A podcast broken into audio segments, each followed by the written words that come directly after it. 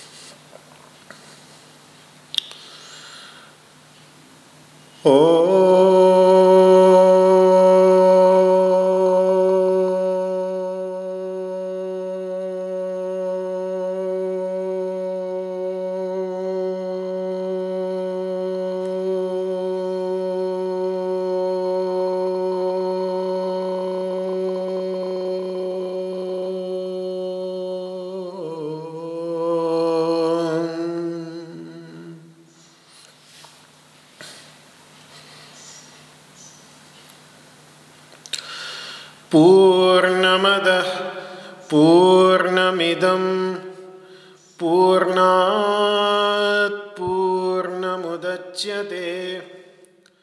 पूर्णस्य पूर्णमादाय पूर्णमेवावशिष्यते। ॐ शान्तिः शान्तिः शान्तिः।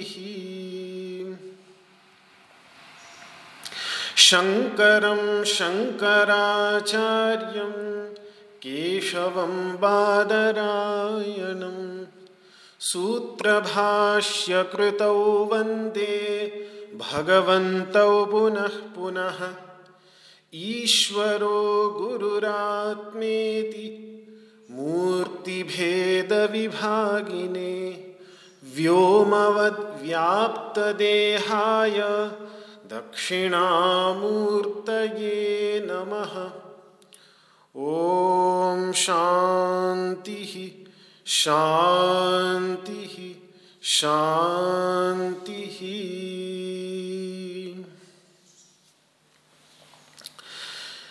मेघैर्मेदुरमम्बरं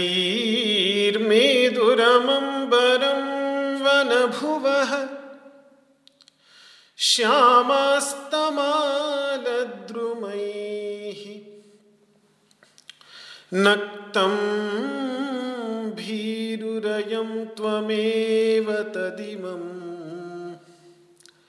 राधे गृहं प्रापय।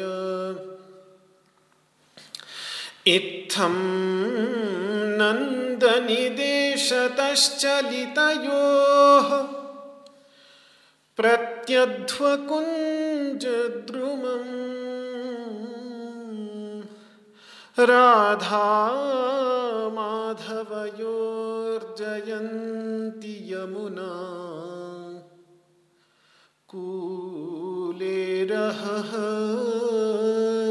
केलयः। ओ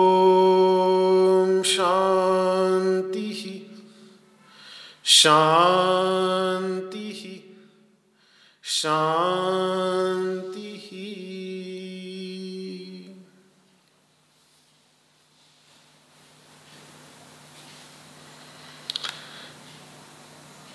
ओ जी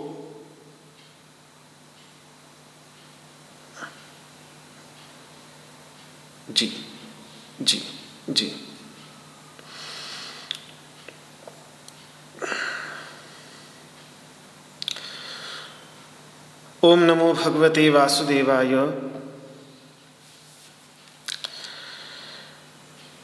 श्रीमद् भगवद गीता के क्षेत्र क्षेत्रज्ञ विभाग योग नामक त्रयोदश अध्याय, तेरहवें अध्याय के तेरहवें श्लोक पर बारहवें श्लोक के उत्तरार्ध में भगवान ने निर्विशेष स्वरूप का निरूपण किया। तदनंतर तेरहवें श्लोक में वे अपने विश्व रूप का, अपने सविशेष स्वरूप का, अपने विराट रूप का दर्शन करते हुए दिख रहे हैं। एक बार पुनः इस श्लोक का उच्चारण कर देता हूँ। सर्वतः पाणिपादं तत् मुखम् सर्वतः श्रुतिमल्लोके सर्वमावृत्य तिष्ठति। यह पर ब्रह्म तत्व ज्ञेय तत्व जो इन ज्ञान के बीस साधनों द्वारा, प्राप्य ज्ञान द्वारा जानने योग्य है।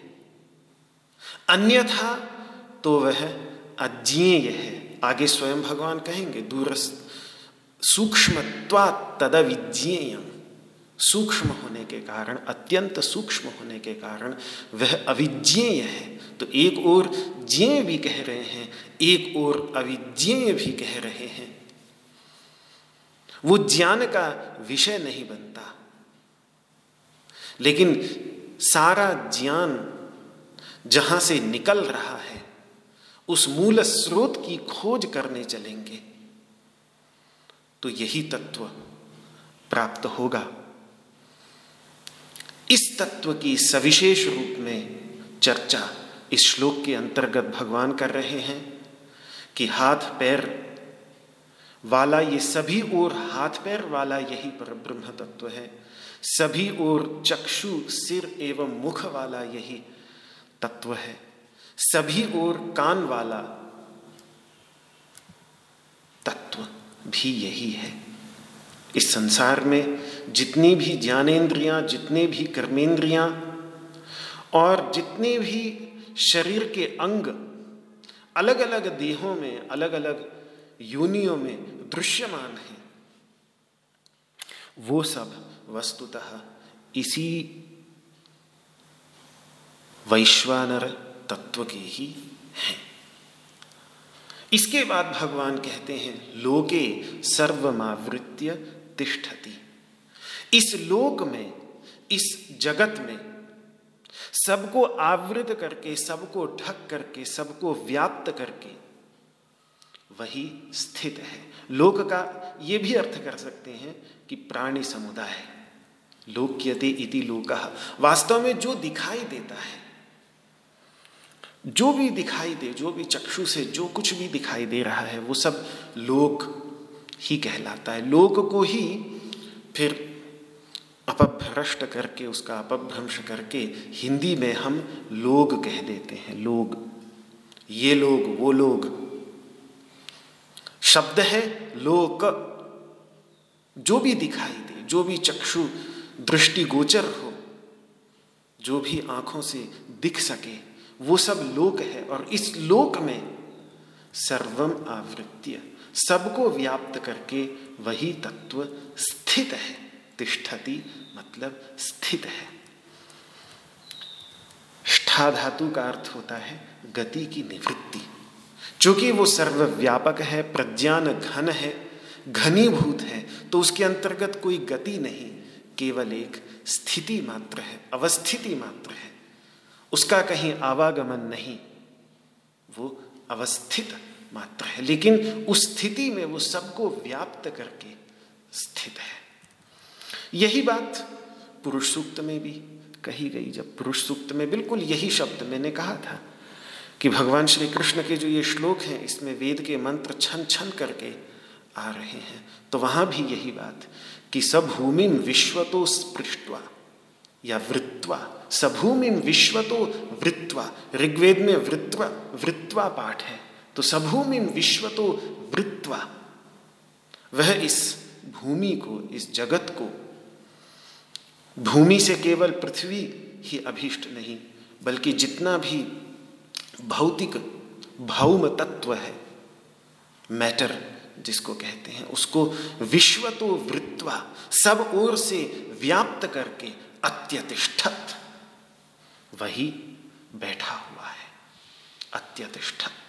तो वही तिष्ठती जो यहाँ पर कह रहे हैं, आवृत्य, यहाँ आवृत्य कह दिया, यहाँ लोके कह दिया वहाँ भूमिम कह दिया, यहाँ सर्वम कह दिया, वहाँ विश्वतः कह दिया, यहाँ आवृत्य कह दिया, वहाँ वृत्वा कह दिया, यहाँ तिष्ठति कह दिया, यहाँ वहाँ अत्यतिष्ठत कह दिया। जरा जरा शब्दों के रूपों में भेद है, बाकी बात बिल्कुल वही है। इसी प्रकार से ऋग्वेद का एक और मंत्र जिसके भाव इस पूरे के पूरे श्लोक में हमको निहित हो, दिखते हैं। और जिस श्लोक का हम सब सदैव जब भी मंत्र पुष्पांजलि करते हैं तो मंत्र पुष्पांजलि करते समय हाथ में पुष्प लेकर के हमारे पंडित पुरोहित गण इस मंत्र का उच्चारण करते हैं। विश्वतश्चक्षुरुद विश्वतो मुखो विश्वतो बाहुरुद विश्वतस्पात् संबाहुभ्याम धमति संपतत्रैर द्यावा भूमि जनयंतेव एक। ऋग्वेद का मंत्र है, यजुर्वेद में भी आता है, विश्वतश्चक्षु। यहाँ कह दिया, सर्वतोक्षी, सभी ओर, उसकी आँखें हैं। वहाँ मंत्र में, ऋग्वेद के मंत्र में कह दिया, विश्वतः चक्षु। इस विश्व में जितनी भी चक्षुएँ हैं, वे सब चक्षुएँ उसी की हैं। सभी और उसकी आँखें हैं। उत विश्व तो मुख। और इसी प्रकार से तो चक्षु से ज्ञानेन्द्रियाँ ले ली। विश्व तो मुखो विश्व तो बाहु से सभी अंग ले लिए कि जितने भी सभी और जितने भी मुख दिख दिख रहे हैं, वे सब मुख भी इसी के हैं। सभी और जो बाहुएँ दिख रही हैं, वे बाहुएँ भी उसी की हैं। और विश्व तस्पात पात मतलब पैर। चारों ओर जो चरण दिखाई दे रहे हैं, जो पैर दिखाई दे रहे हैं, वो पैर भी उसी के ही हैं। अपने उन बाहुओं से जो संपूर्ण विश्व में व्याप्त बाहु है उस बाहु से संबाहुभ्याम धमती। बाहुभ्याम अपने उन बाहुओं से द्यूलोक और भूमिलोक, ये जो सारे के सारे ग्रह, नक्षत्र, चंद्र, तारे, सब गति कर रहे हैं। इनको धकेलने वाला तत्व कौन है? इनको शक्ति देने वाला, इनके अंतर्गत गति उत्पन्न करने वाला तत्व, मूलभूत तत्व कौन है? तो वो यही तत्व है। यही संधमति। यही सम्यक प्रकार से प्रेरणा दे रहा है। यही जनयन उत्पन्न भी इसी ने किया। पहले प्रकाश में द्यूलोक और अंधकार में पृथ्वी लोक को उत्पन्न कर द्यूलोक जितने भी हैं, सूर्य, नक्षत्र, तारे, ये जितने भी हैं, ये सारे के सारे प्रकाशमय हैं और पृथ्वी लोक इत्यादि, जो ये ग्रह हैं ये सारे के सारे अंधकारमय हैं। इन दोनों प्रकार के लोगों को उत्पन्न करके, उनको धकेलने का काम भी वही करता है और उनको उत्पत्ति भी वही करता है, उनको धकेलने का काम भी, उनको प्रेरणा भी जो दे रहा है, वो प्रेरणा देने वाला भी वही एक प्रकाशमय देव, एक देव, वही एक देव उनकी, उनको गति भी प्रदान कर रहा है। तो इसलिए मैं कह रहा था कि भगवान के इन श्लोकों में वेद के मंत्र ही छन छन करके आ रहे हैं। अब इस श्लोक को हम अपने जीवन में कैसे उतारें? क्या जीवन में परिवर्तन लाएँ कि इन श्लोकों को हम अपने जीवन में उतार सकें? तो इस श्लोक का भाव यही है कि धीरे धीरे जीवन में ऐसी निष्ठा बनती चली जाए। कि हम इस जगत में अपने चारों ओर दिख रहे प्रत्येक हाथ, पैर, सिर को, चाहे वह किसी मानव का हो अथवा मानवेतर प्राणी का, उसे परमात्मा का ही अंग जाने। जब भी किसी का अंग देखें तो उसमें परमात्मा का ही अंश, परमात्मा की विस्मृति न हो, वो परमात्मा की विस्मृति का कारण न बने, अपितु तो परमात्मा की स्मृति का कारण बने। और इसी भावना से उसकी सब प्रकार से सेवा करें, यही भक्ति होगी, यही उस विराट की सेवा होगी। तो प्रत्येक हाथ यदि उसी परमात्मा का है तो बिना किसी अपने पराई की भावना के, फिर वहाँ अपने पराई की भावना हो ही नहीं सकती, क्योंकि जब हाथ परमात्मा का हो गया तो फिर अपने पराई की भावना रही ही नहीं। वहाँ फिर अपने पराई की भावना नहीं की जा सकती। तो किस, बिना किसी अपने पराई की भावना के, जब भी किसी व्यक्ति के हाथ पर हम कुछ भी समर्पित कर देते हैं, उनके चरणों में ले जाकर कुछ भी रख देते हैं तो वह परमात्मा को ही अर्पित हो जाता है। बशर्ते की भावना अपने पराई की ना हो। प्रत्येक पैर उसी परमात्मा के चरण हैं। हम जब भी झुकेंगे किसी के भी पैरों में तो वस्तुतः उसी परमात्मा के ही सामने ही झुकेंगे। दान की भावना आएगी और दान में अपने पराई की भावना से मुक्त होकर दान की भावना आएगी, झुकने की भावना आएगी, विनम्रता की भावना आएगी। वो भी अपने पराये से, अपने परायेपन की भावना से मुक्त होकर झुकने की भावना आएगी। प्रत्येक आँख से वही परमात्मा ही देख रहा है ऐसा अनुभव करने वाला व्यक्ति कभी भी किसी से भी नज़र छुपाकर कुछ करने का प्रयत्न न करेगा।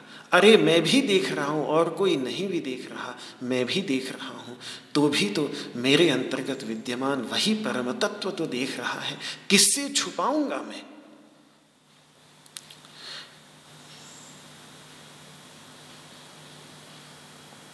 प्रत्येक सिर यदि उसी परमात्मा का है तो ऐसा व्यक्ति अभिमान के वशीभूत होकर ऐसा न चाहेगा कि मेरा ही सर ऊँचा हो, मेरे सामने शेष सभी का सर नीचा हो। वो यही चाहेगा कि जैसे मेरा सर मैं हमेशा आत्मसम्मान के साथ ऊँचा ही रखना चाहता हूँ, अभिमान के साथ नहीं, अभिमान मैं तो विनम्रता में सर हमेशा झुकना चाहिए, लेकिन आत्मसम्मान के साथ सर हमेशा ऊँचा ही रहना चाहिए। तो ऐसे ही, जैसे मुझे अपना सर आत्मसम्मान के साथ सदैव ऊँचा रखने का पूर्ण अधिकार है, ऐसे ही जो कि इस संसार में प्रत्येक सर उसी परमात्मा का ही सर है। इसीलिए प्रत्येक प्राणी को उतने ही आत्मसम्मान के साथ सर ऊँचा करके जीने की योग्यता है, चाहे वो मनुष्य हो, चाहे मानवेतर कोई भी जीव हो तो ऐसी स्थिति में, जीवन में किसी भी व्यक्ति पर, किसी भी प्रकार के अत्याचार के लिए स्थान न रहेगा। चाहे कर्मणा की तो बात ही नहीं धीरे धीरे वाणी से भी कोई कटु शब्द किसी के लिए न निकले और अंत में मन से भी किसी के लिए कोई दूषित विचार न निकले, क्योंकि सोचते हम ये हैं कि हमने किसी के प्रति दूषित विचार अपने मन में ले आए, उनसे अंत में सबसे अधिक कष्ट जो होता है, दुख का कारण वो दूषित विचार अन्य के प्रति जो हम लाते हैं, वो सबसे अधिक हमारे ही दुख के कारण बनते हैं। इसी प्रकार से प्रत्येक मुख उसी परमात्मा का ही है। ऐसा जानने वाला मानव, जब भी किसी मानव को या प्राणी मात्र को जो कुछ भी समर्पित करेगा भोजन के रूप में तो यही जानेगा, यही समझेगा कि मैं उस सर्वव्यापक परमात्मा के श्रीमुख में ही डाल रहा हूँ। वहाँ अपने परायेपन की भावना न होगी।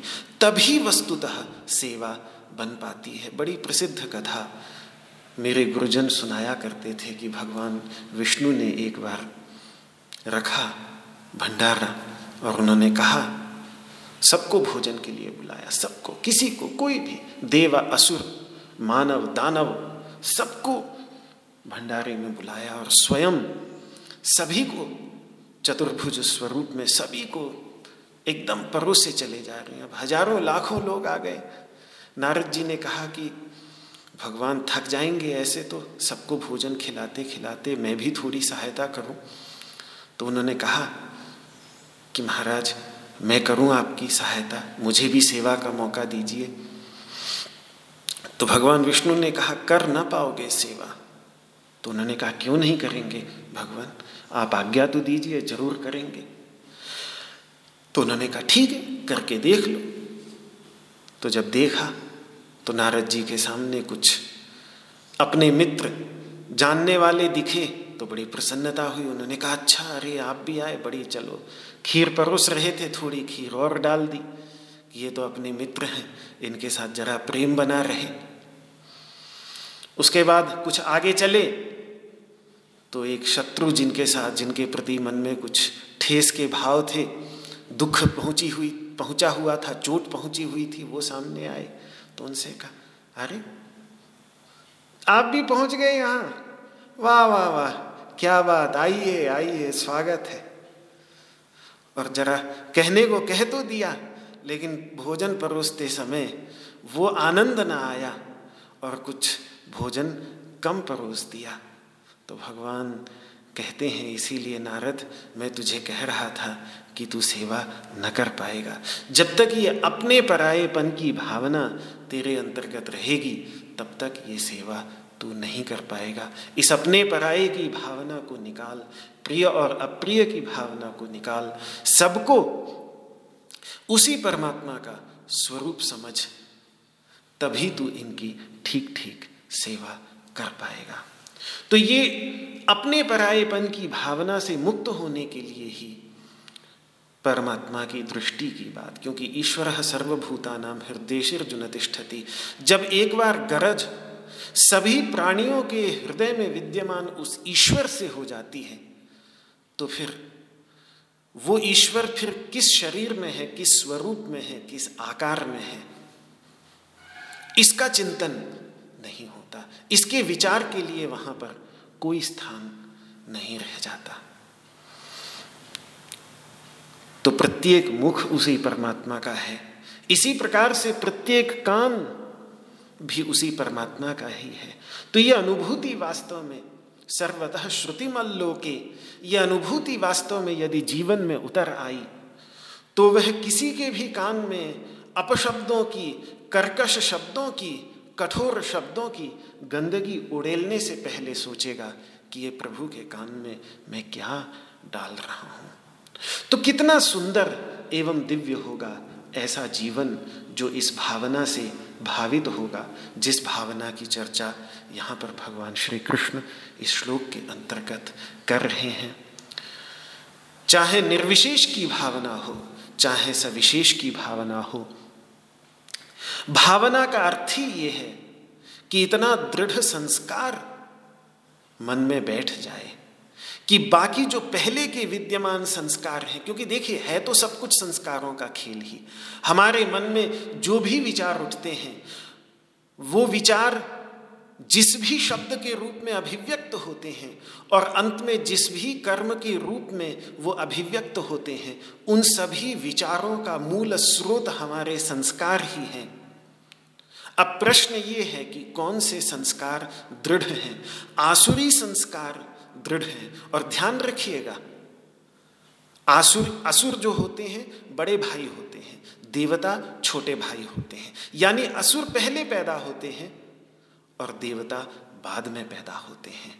प्रजापति के दोनों ही पुत्र हैं और इस शरीर में विद्यमान, इस संस्कार रूपी प्रजा के पति भी उत्पन्न करने वाले भी, कर्म करके उत्पन्न करने वाले भी हम ही हैं। लेकिन इस संसार में अज्ञान के वशीभूत होकर बाल्यावस्था से अज्ञान की अवस्था में रहने के कारण धीरे धीरे समाज में रहते रहते वे आसुरी संस्कार दृढ़ होते चले जाते हैं। असुर का अर्थ ही होता है असुषु रमंती, जो अपनी इंद्रियों में ही रमण करते रहते हैं। बस इंद्रियों को तृप्त करना है, यही सोचते रहते हैं। हमारी इंद्रियाँ, मेरी इंद्रियाँ तृप्त हो जाएँ, बस मुझे उतने से ही मतलब दूसरे व्यक्ति पर इसका क्या असर पड़े, उसकी मुझे कोई चिंता नहीं। वो मरे मरे, रोए रोए, दुखी हो दुखी हो, मुझे कोई फ़र्क नहीं पड़ता। बस मुझे सुख हो, सुखी होना है और मेरे सुख की परिभाषा यही है कि इंद्रियों के माध्यम से मुझे सुख मिलता रहे। बस कैसे भी इन इंद्रियों की जो कभी भी तृप्त न होने वाली अग्नि है, आग है लोभ है, उसको किसी भी तरीके से तृप्त करना है।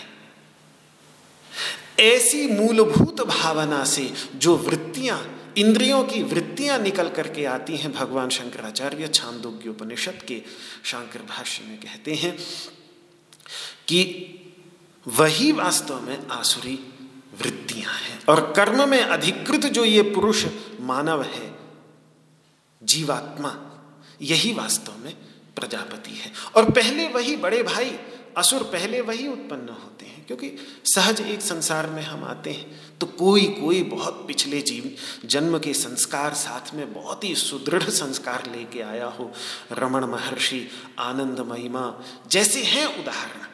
लेकिन वो बहुत बहुत ही गिने चुने हैं, जो बिना किसी साधना के, बिना किसी ज्ञान प्राप्त किए, बिना कुछ किए ही पूर्व जन्म के इतने दृढ़ संस्कारों के कारण बाल्यावस्था से ही उनकी वैसी ही सहज प्रकृति होती है। तो उनको हम छोड़ दें। वो तो साक्षात देव ही उत्पन्न होते हैं, देव ही देवता के रूप, देवता ही अवतरित होते हैं इस संसार में।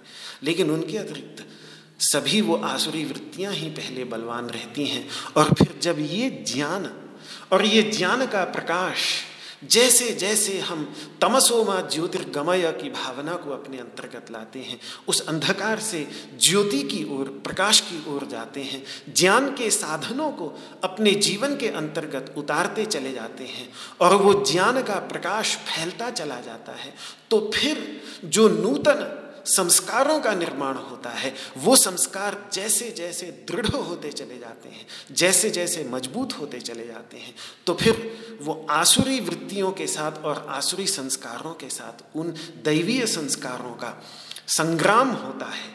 वहीं उसी संग्राम से व्यक्ति के व्यक्ति का विकास होता है। धीरे धीरे प्रकाश की शक्ति बढ़ती चली जाती क्योंकि विजय सदैव प्रकाश की होती है।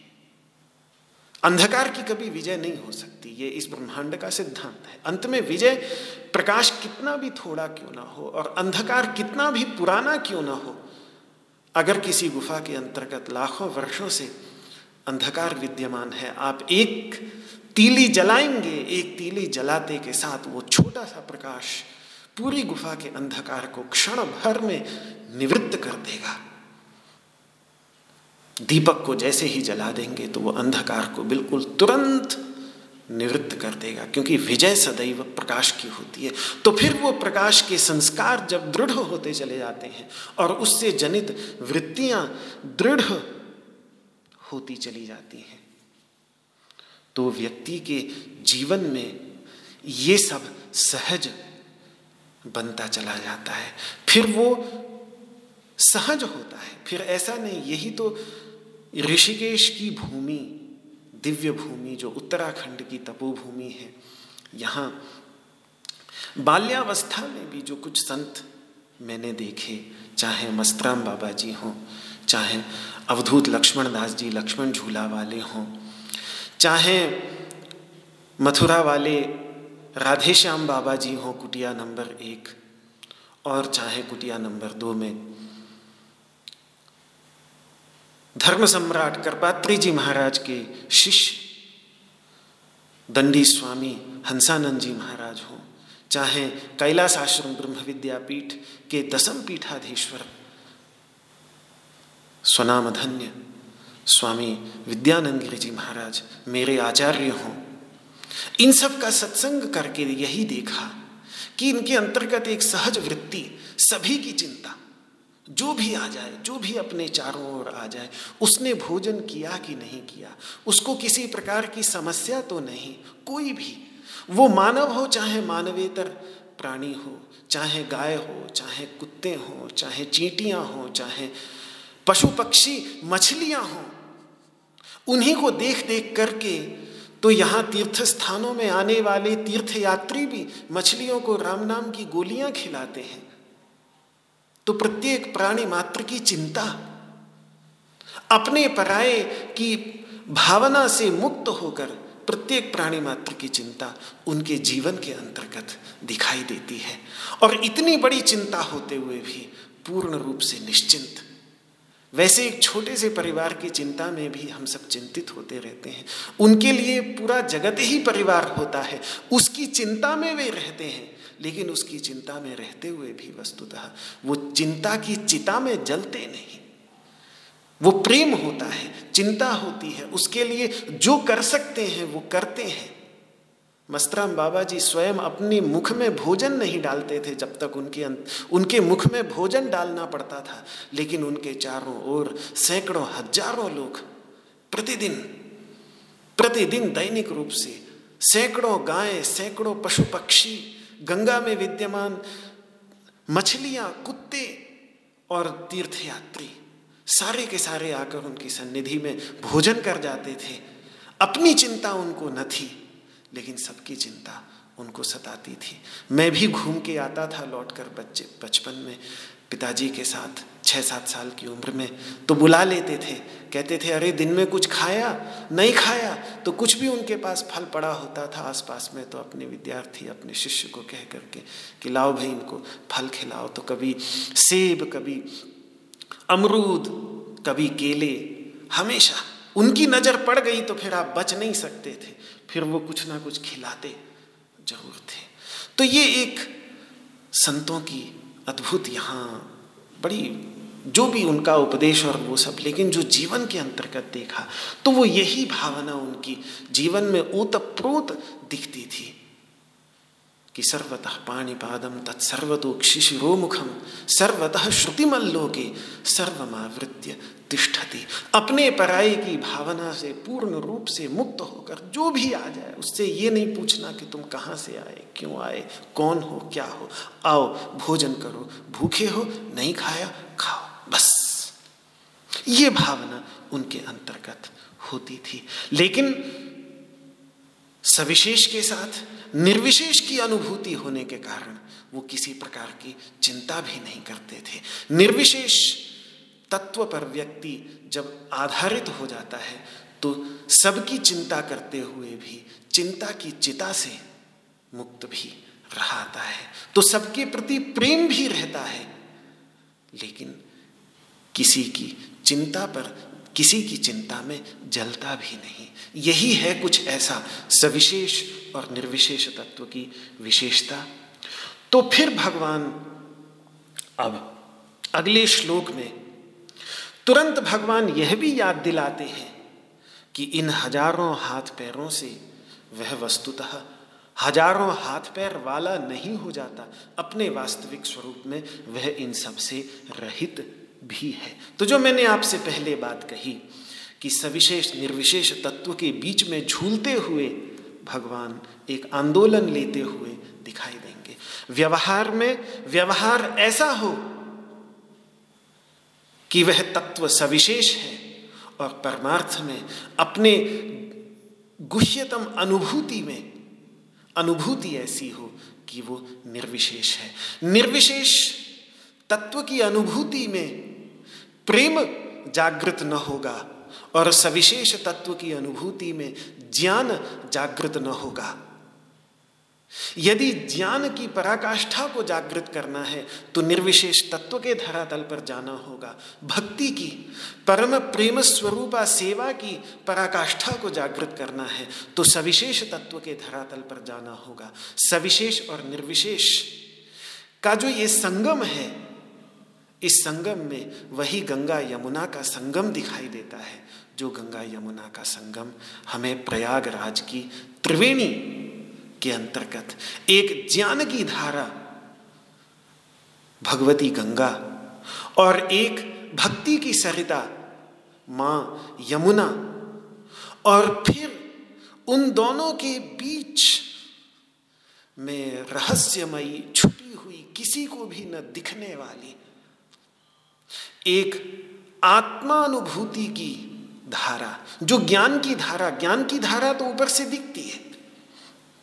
लेकिन अनुभूति की धारा, जो विज्ञान की धारा है, वो विज्ञान की धारा तो इतनी अंदर रहस्यमयी है, इतनी अंदर छुपी हुई है संतों के अंतर्गत, कि वो धारा बाहर से किसी को भी दिखाई नहीं देती। तो ऐसी ही कुछ प्रयागराज की जो त्रिवेणी जिसमें स्नान करने के लिए हज़ारों, लाखों, करोड़ों लोग स्नान करने के लिए आते हैं। वो त्रिवेणी प्रत्येक संत के अंतर्गत, प्रत्येक ब्रह्मनिष्ठ महामनीषी के हृदय में प्रवाहित होती हुई दिखती है। ये कुछ डिस्टरबेंस आ रही है?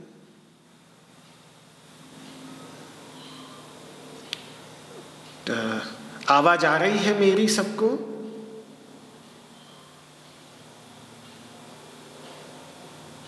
अच्छा अच्छा। जी जी जी। अच्छा।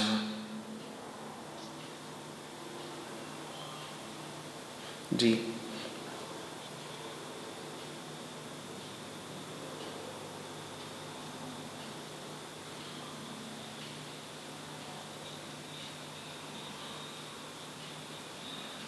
अच्छा अच्छा अच्छा। जी जी जी।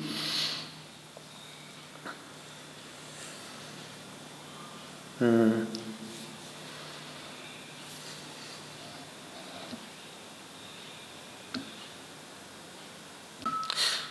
तो ये त्रिवेणी संतों के हृदय में ज्ञान, विज्ञान और एक लगातार कभी न रुकने वाली अनुभूति की त्रिवेणी उनके हृदय में दिख रही है। लेकिन वहाँ जैसा आंदोलन कि कभी इधर से जब वहाँ दर्शन करते हैं, त्रिवेणी में स्नान करते हैं तो कभी इस ओर से गंगा जी धक्का दे रही हैं तो कभी उस ओर से यमुना जी धक्का दे रही हैं। दोनों नदियाँ एक दूसरे में मिलती चली जाती हैं। वैसी ही कुछ स्थिति यहाँ भगवान श्री कृष्ण की। एक लहर सविशेष की तो एक लहर निर्विशेष की। इस तरीके से। जैसे कोई त्रिवेणी में आंदोलित तो हो, झूले, सविशेष निर्विशेष के बीच, ऐसे भगवान अगले श्लोक में हमें झूलते हुए दिख रहे हैं। चौदहवा श्लोक है। सभी मिलकर इसका उच्चारण करें।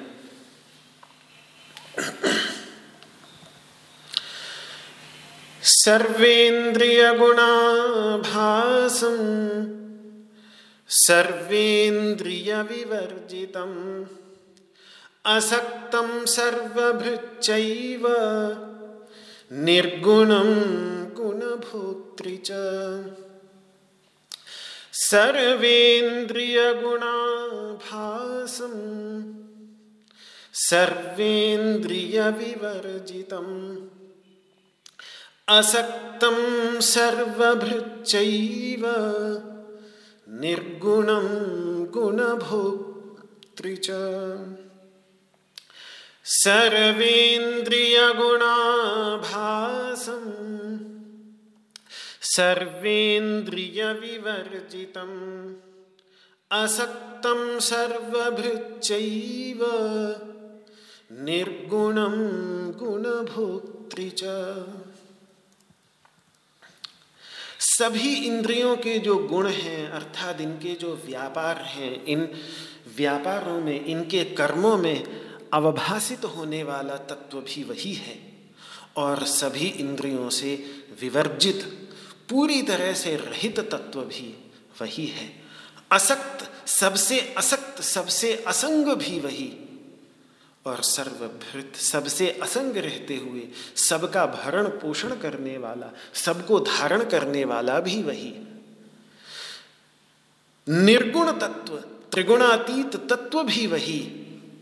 और इन तीन गुण, जिनका स्वभाव है प्रकाश, क्रिया और स्थिति, इन तीन प्रकार के गुण और इन गुणों से निर्मित जितने भी विषय उन सब का भोग करने वाला, उन सब का अनुभव करने वाला भी वही। त्रिगुणातीत तो भी वही और गुणों में विद्यमान भी वही। तो ये भगवान श्री कृष्ण एक विशेषण सविशेष का तो एक विशेषण निर्विशेष का, फिर एक विशेषण निर्विशेष का सविशेष फिर दूसरा सविशेष का, फिर निर्विशेष का, फिर सविशेष का। ऐसे सविशेष, निर्विशेष के बीच में बिल्कुल झूलते हुए प्रतीत हो रहे हैं। सर्वेंद्रिय गुणाभासम, सर्वेंद्रिय सभी इंद्रियाँ सभी इंद्रियाँ मतलब यहाँ सभी इंद्रियाँ आ गई। स्थूल इंद्रियाँ जो हम जानते हैं, वो तो आ ही गई। ज्ञानेन्द्रियाँ और कर्मेंद्रियाँ, सूक्ष्म इंद्रियाँ भी, सूक्ष्म इंद्रियाँ भी आ गई। केवल स्थूल इंद्रियाँ नहीं सूक्ष्म इंद्रियों का भी यहाँ पर अंतकरण जो है, वे सूक्ष्म इंद्रियाँ व्यास भाष्य के अंतर्गत, योग दर्शन के व्यास भाष्य में ये भेद किया है, सूक्ष्म इंद्रियों का और स्थूल इंद्रियों का। तो स्थूल इंद्रियाँ में पाँच ज्ञानेन्द्रियाँ पाँच कर्मेंद्रियाँ आ गई और अंतकरण, मन, बुद्धि, अहंकार, चित्त, ये सूक्ष्म इंद्रियाँ हो गई। इनके जो भी गुण हैं, गुण से यहाँ पर अर्थ करना चाहिए। व्यापार, यानी इनके कर्म। जैसे चक्षु का व्यापार हो गया, देखना, श्रोत्र का व्यापार हो गया, सुनना, वाणी का व्यापार अपने अपने काम जो उनके हैं, वाणी का व्यापार हो गया, बोलना, हाथ पैरों का चलना पकड़ना हो गया, मन का सोचना हो गया, बुद्धि का निश्चय करना हो गया, इत्यादि इत्यादि। ये सब गुण के अंतर्गत आ जाएँगे और इनके जो विषय हैं जिनकी बड़ी विस्तृत चर्चा प्रश्नोपनिषद के अंतर्गत हमें देखने में आती है। चक्षुश्च द्रष्टव्यम च श्रोत्रम च श्रोतव्यम च, घ्राणश्च घ्रातव्यम च, रसश्च रसयितव्यम च। जो भी इनके विषय हैं, प्रत्येक इंद्रिय के विषय होता है। प्रत्येक इंद्रिय का एक विषय होता है। शब्द, स्पर्श, रूप, रस, गंध।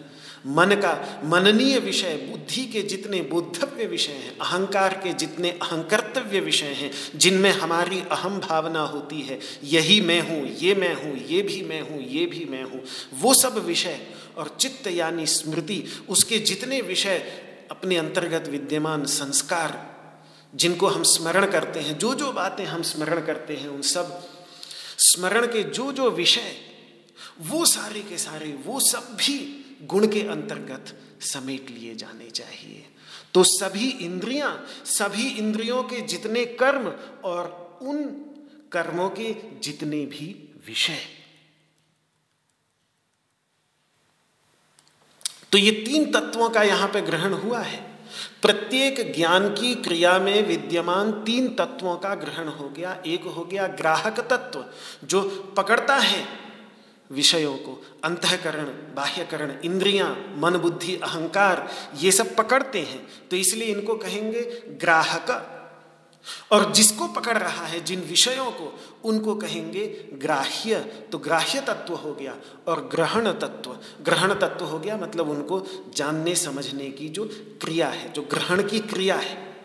उस ग्रहण की क्रिया को करने वाले जो हैं और उस ग्रहण की क्रिया के जो विषय हैं, ये जो तीन प्रकार के तत्व हैं जिनकी चर्चा समाधिवाद के अंतर्गत भगवान पतंजलि अपने योग सूत्रों में भी करते हैं। ग्रहित्री ग्रहण ग्राह्येशु ग्रहिता ग्रहण और ग्राह्य।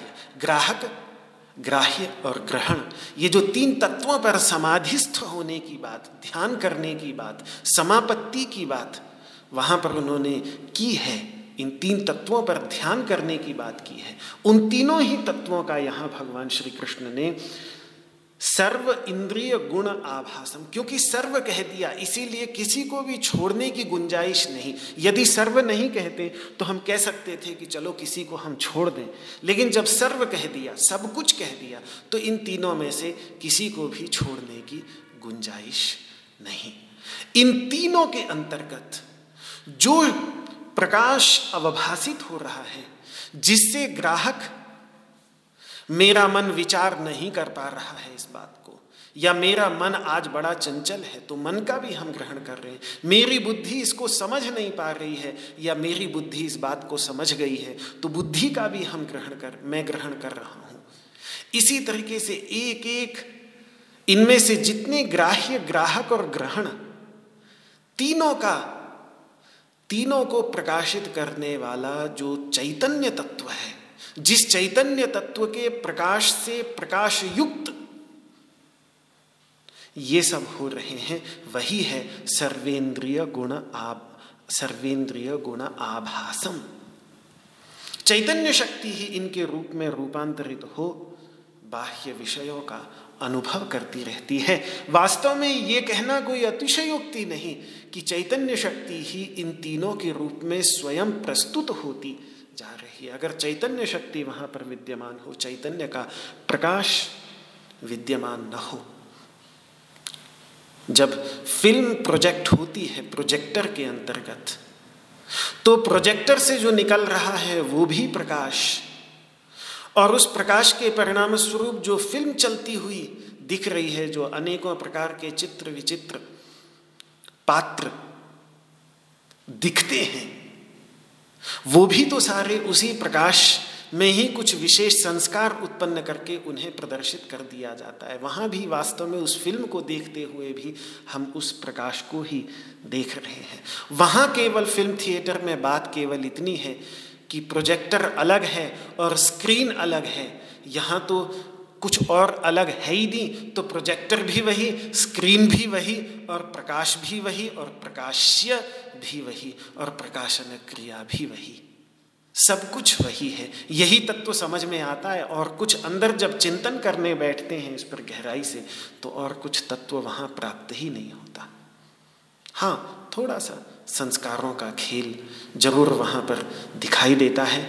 जैसे फ़िल्म में भी प्रकाश को उन आकारों में परिवर्तित करने के लिए जो कुछ संस्कार पढ़ते हैं, वही संस्कार उस प्रकाश को उन आकारों के रूप में परिणित कर देते हैं। इसी प्रकार से यहाँ भी संस्कारों का कुछ खेल है, लेकिन उन संस्कारों को उत्पन्न करने वाले भी तो फिर हम अंततः हम ही हैं।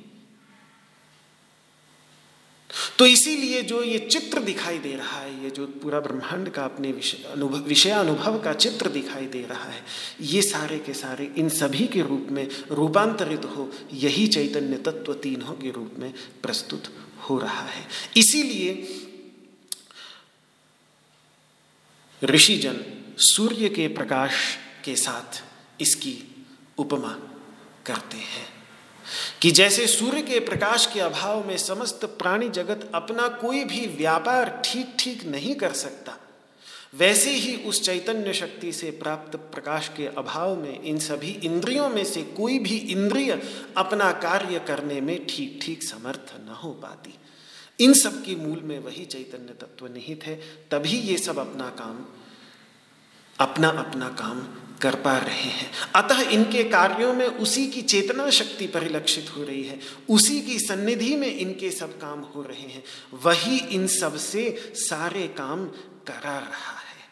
एक दृष्टि ये है, ये सविशेष दृष्टि है कि जितने भी काम कर रहे, हो रहे हैं, इन सब कामों को कराने वाला वही है। ये एक सविशेष दृष्टि है। कि प्रभु, मेरा आपकी कृपा से सब काम हो रहा है। करते हो तुम कन्हैया। मेरा नाम हो रहा है। तो करने वाले, हे प्रभु, आप ही हैं। तो अहंता को मिटाने के लिए, अहं कर्तृत्व की भावना, ये जो छोटा सा अहम बैठा रहता है कि मैं कर रहा हूँ, मैं कर रहा हूँ, मैं कर रहा हूँ, इस अहंकर्तृत्व की भावना को मिटाने के लिए, ये जो यहाँ पर परमात्मा ही सब करा रहा है, ये भावना लाना साधना की दृष्टि से बहुत बड़ी साधना है और बहुत अधिक आवश्यक है। लेकिन इससे भी बड़ा सत्य ये है कि सब कुछ करा, ये भी सच है कि सब कुछ वही करा रहा है।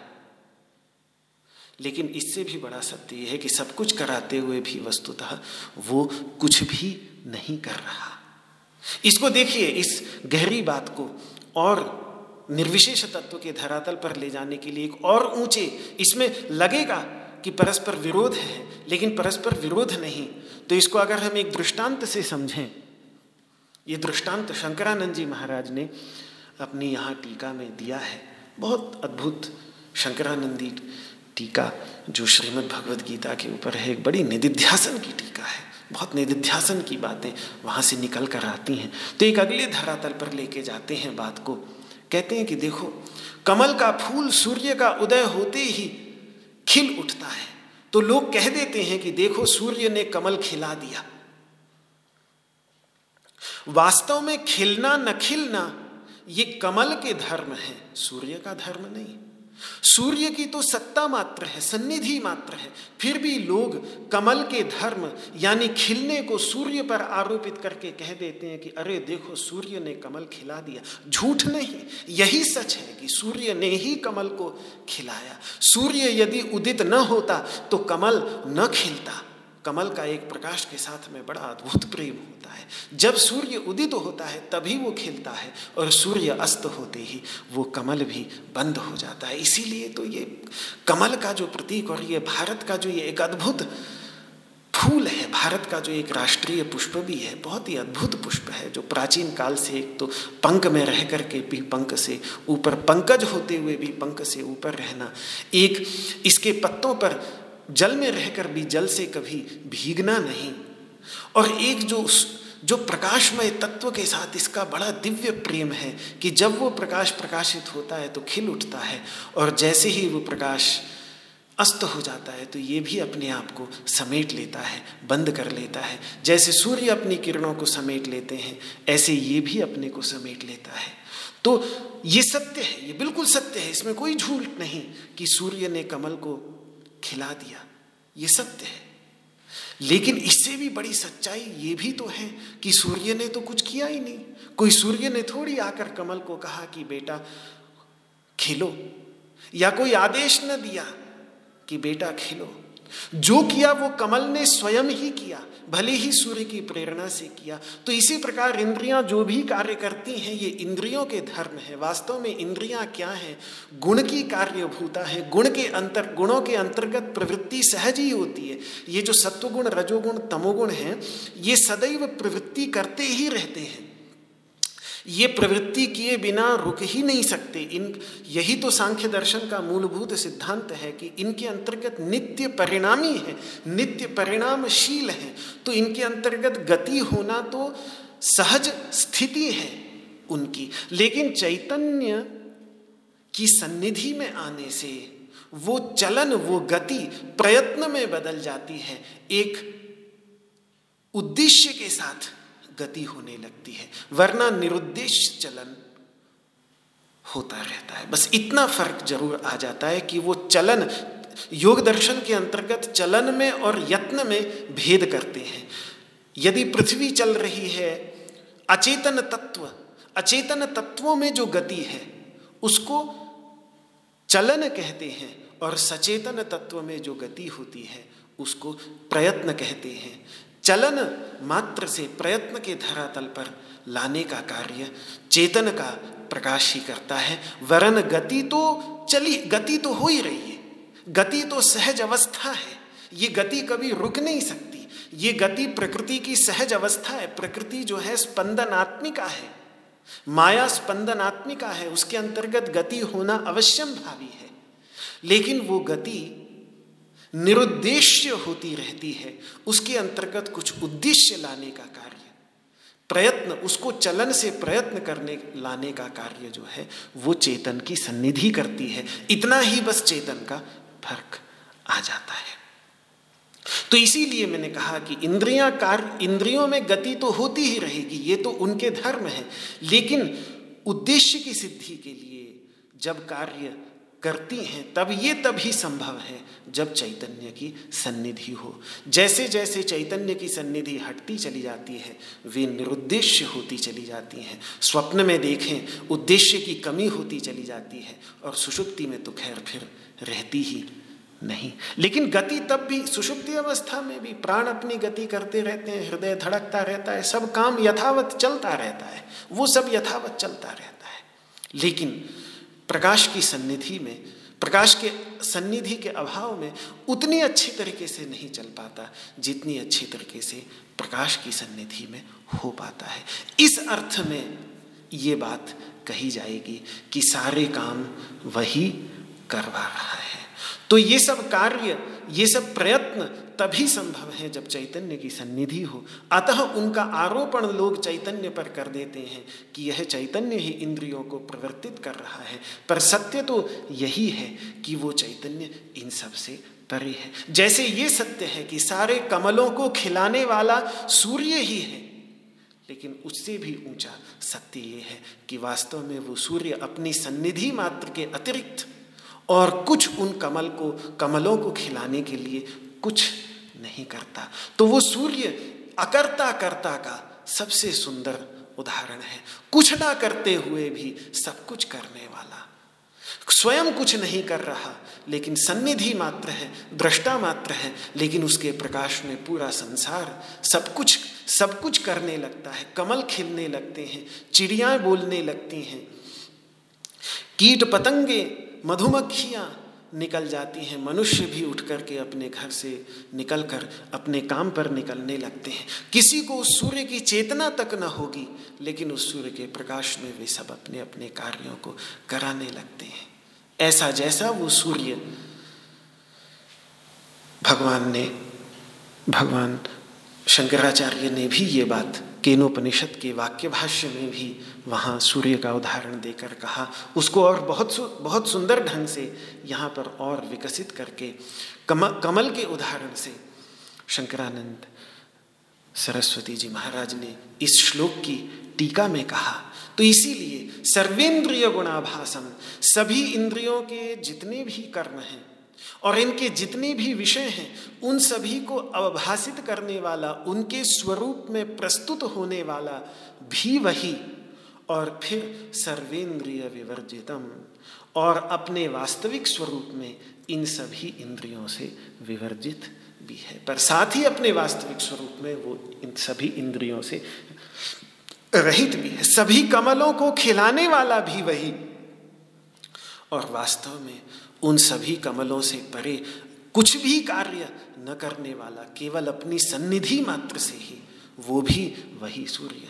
तो न केवल इंद्रियों से रहित है, अपितु उनके द्वारा ग्राह्य जो शब्दादि गुण हैं, वो शब्दादि गुण भी उसके अंतर्गत आवागमन मात्र करते रहते हैं। तो सभी इंद्रियाँ भी उसी की और सब इंद्रियों से रहित भी वही।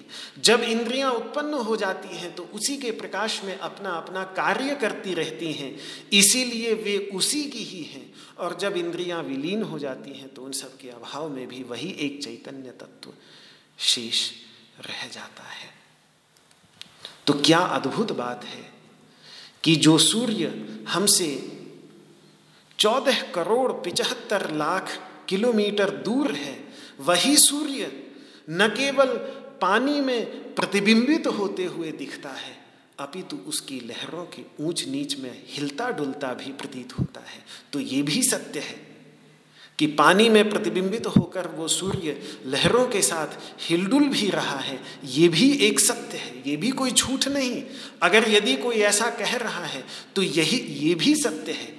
लेकिन एक परम सत्य वह भी है कि वास्तव में वो सूर्य इतना दूर है, इतना दूर है कि वो इस पानी से क्या उसमें हिलना डुलना होगा।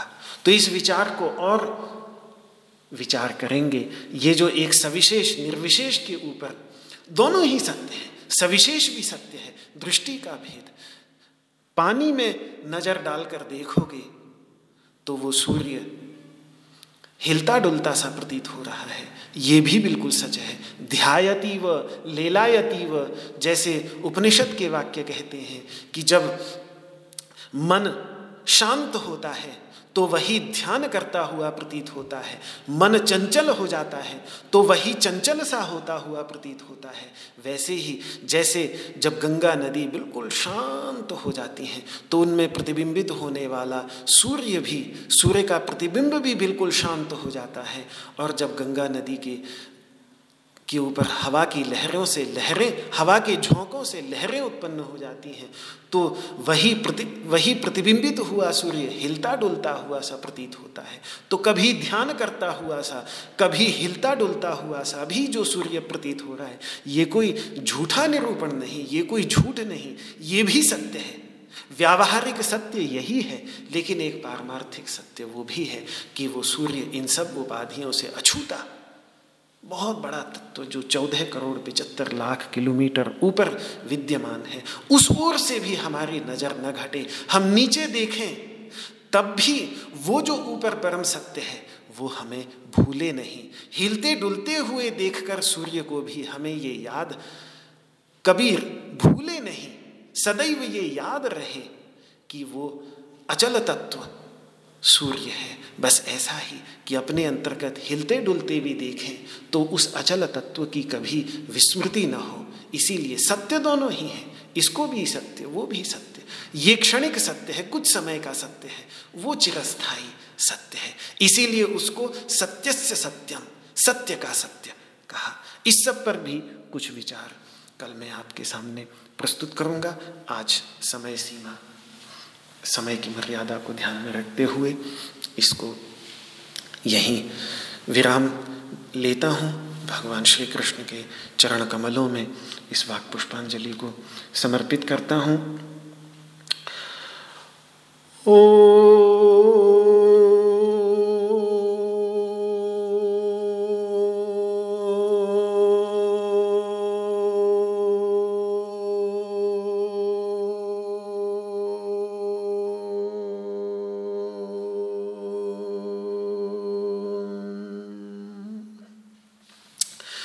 सर्वे भवन्तु सुखिनः, सर्वे सन्तु निरामयाः, सर्वे भद्राणि पश्यन्तु, मा कश्चिद्दुःखभाग् भवेत्। ॐ शान्तिः शान्तिः। शांति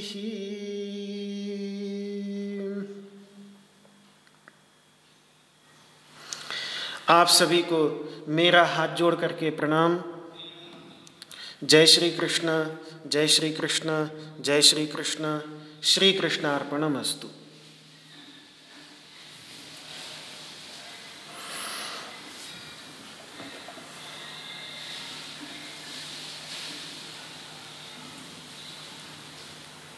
जी जय श्री कृष्णा जय श्री कृष्णा जी जय श्री कृष्णा जय श्री